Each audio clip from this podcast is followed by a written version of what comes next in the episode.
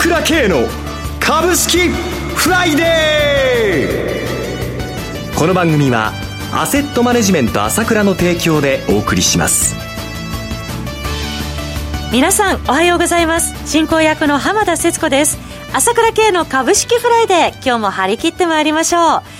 番組パーソナリティはアセットマネジメント朝倉代表取締役で、経済アナリストの朝倉慶さんです。朝倉さんおはようございます。おはようございます。よろしくお願いいたします。そして本日は個別銘柄スペシャルです。アセットマネジメント朝倉、西野忠さんをお迎えしてお送りします。西野さんおはようございます。おはようございます。よろしくお願いいたします。よろしくお願いします。さて、今週マーケット、朝倉さんどうご覧になっていらっしゃいますか？そうですね、予想通り。予想通り。やはり、こう、年末年始にかけて出てきたなと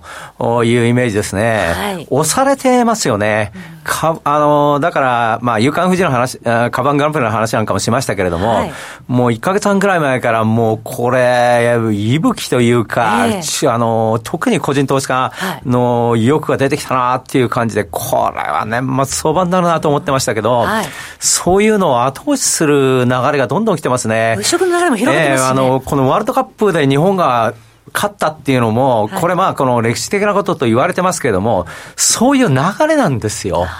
世の中っていうかこう、どんどんどんどんそう、日本もそうなんだけれども、相場もどんどんどんどん行く流れなんですよ。理屈じゃなくて、やはりそういうもの自体を投資家が体から感じてるから、やっぱり年末相場行くなーっていう感じと、それからまあこれ、インフレになっていくなーっていうイメージが本当強くしますね。はい。いいと思います。はい。ありがとうございます。力強いお答え、えお声をいただいたところで、朝倉さん、先週のそのセミナーも大盛況だったようですね。そうですね。まあ基本的には今言ったインフレになっていくんだと。えー、まあ日銀はインフレ、えー、まあみんなほとんどの人が来年インフレ率は落ちると。今先ほど鎌田さん言ってましたけども、はい、3.6%ね。えー、えー、これ私は落ちないと思います。賃金も上がると思います。はい、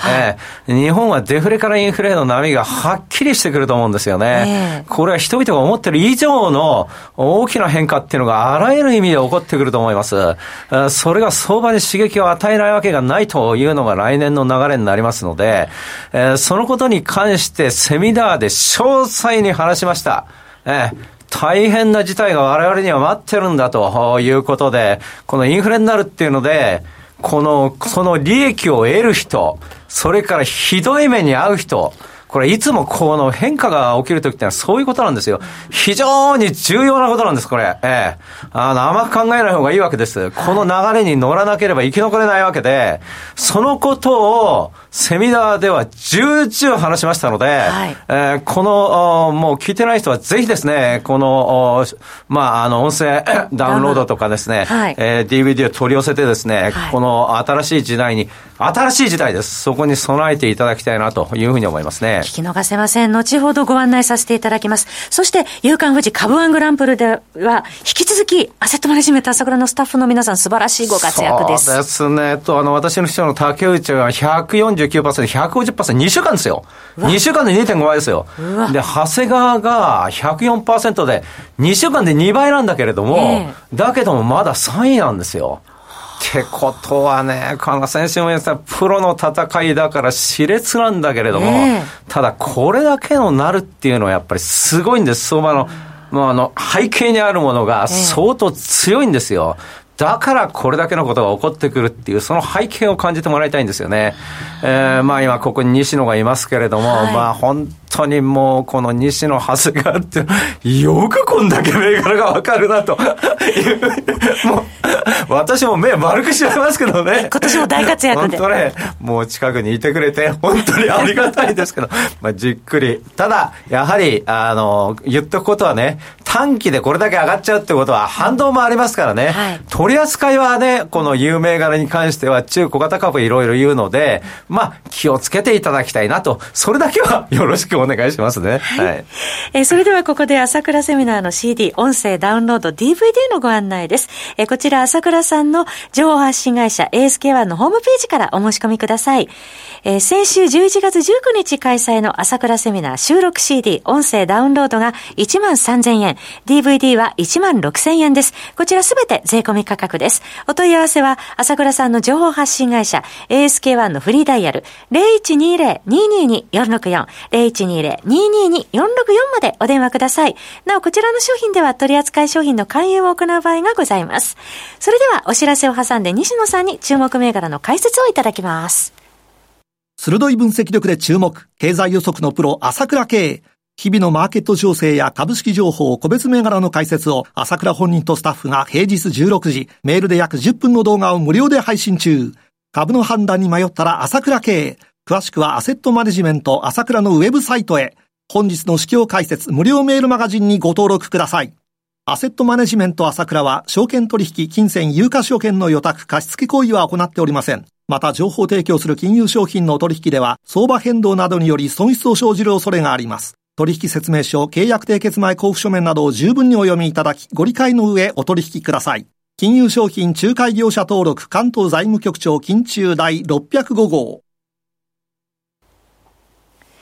ここからは個別銘柄スペシャルです。一つお気をつけいただきたいのは、回収賞するものではありません。西野さんの視点で注目される銘柄を挙げていただきます。投資の最終判断はご自身でお願いします。それでは、西野さんどうぞよろしくお願いいたします。ますえー、たくさん銘柄ご用意いただきました。早速ご紹介していただきます。まず一銘柄目です。オキサイド、コード番号6521、東証グロース上場の銘柄で、昨日の終値270円高、7360円でした。はい。えー、この会社は単結晶、それからレーザーなどの光製品のニッチ企業でして、まあ、半導体関連企業と言ってもいいと思います。で、えー、こういった単結晶の会社というのは水晶デバイス関連が挙げられるんですが、既存企業の多くは、電気信号用ということで、うん、同社のように工学用を手掛けるメーカーというのはほとんど見当たらないんですね。はい、で、以前は大手企業もこういった工学用の研究をしてたんですけれども、す、べ、て事業撤退してまして、えー、大きサイドに優秀な人材が集まっているということで、非常に技術力の高い会社です。はいで、また、あの、レーザーテックとですね、6920のレーザーテックと資本提携してまして、販売先でもあると。いうことで、えー、事業はまあ、セクター別で見ると半導体が52%、それからヘルスケアは36%です。で、半導体の方は微細化で、この紫外レーザーの受注が非常に活況だということです。それからヘルスケア部門についてはですね、がんの診断に使用されるペット装置向けの単結晶を販売してるんですが、えー、今、あの、エーザイがですね、はい、アルツハイマー病治療薬、レカネマップというのが非常に人気になってまして、えー、今後これが承認と、完全承認ということになると、こういったあアルツハイマーのこのペット装置向けというのも受注増加が期待が持てそうということで注目しています。はい続いての銘柄です。えー、コード番号5038東証グロース上場のイーウェル。昨日の終値450円高4600円でした。はい、えー、この会社はですね、在宅医療を担う訪問看護ステーション向けに、えー、記録書類、まあ、電子カルテとかのツールをクラウドで提供している会社です。はいで、事業はまあ訪問看護ステーション向けのサービスが100%ということで、まあ、在宅医療関連企業の DS DX 化の一翼を担う企業ということで注目しています。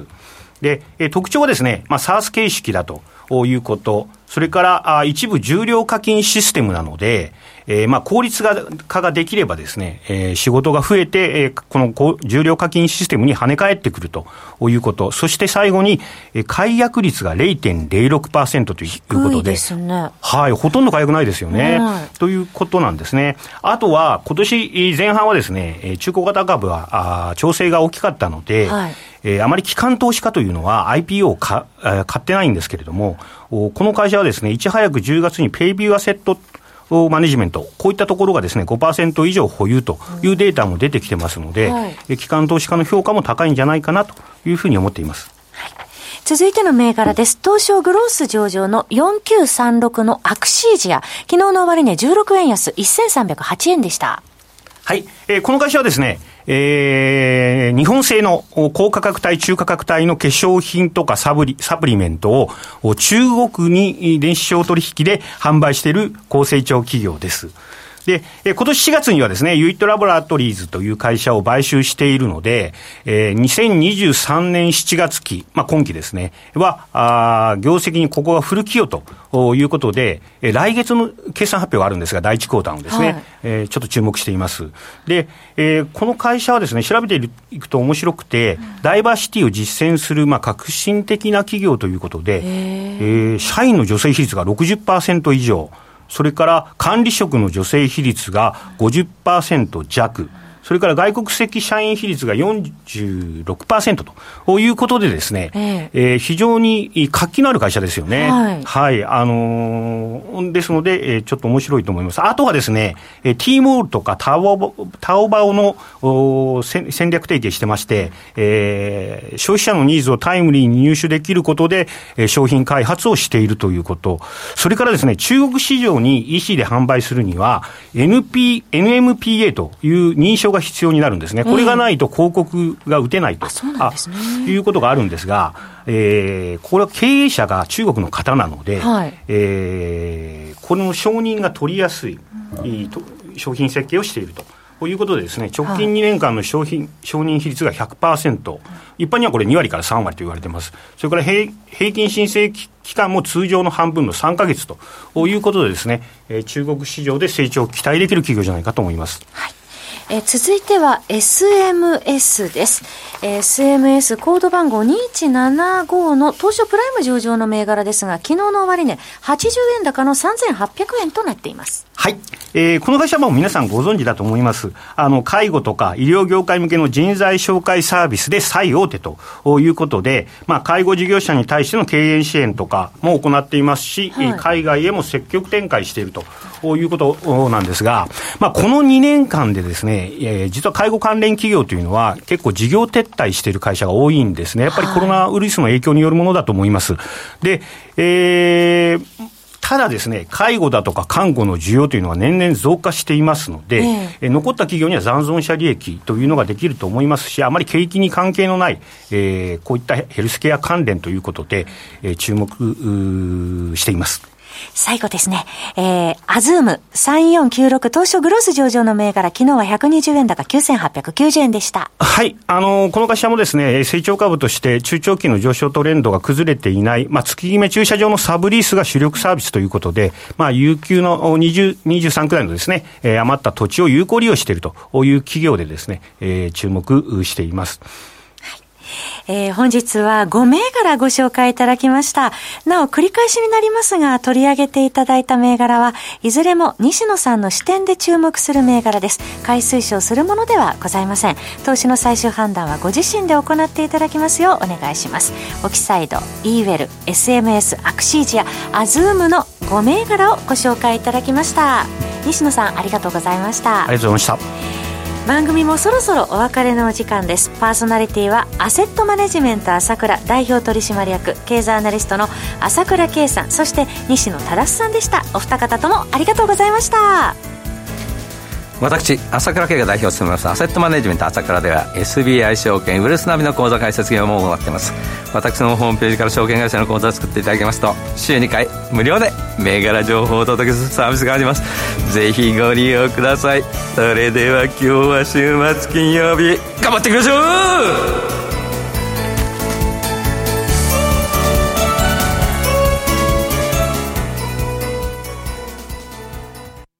この番組はアセットマネジメント朝倉の提供でお送りしました。最終的な投資判断は皆様ご自身でなさってください。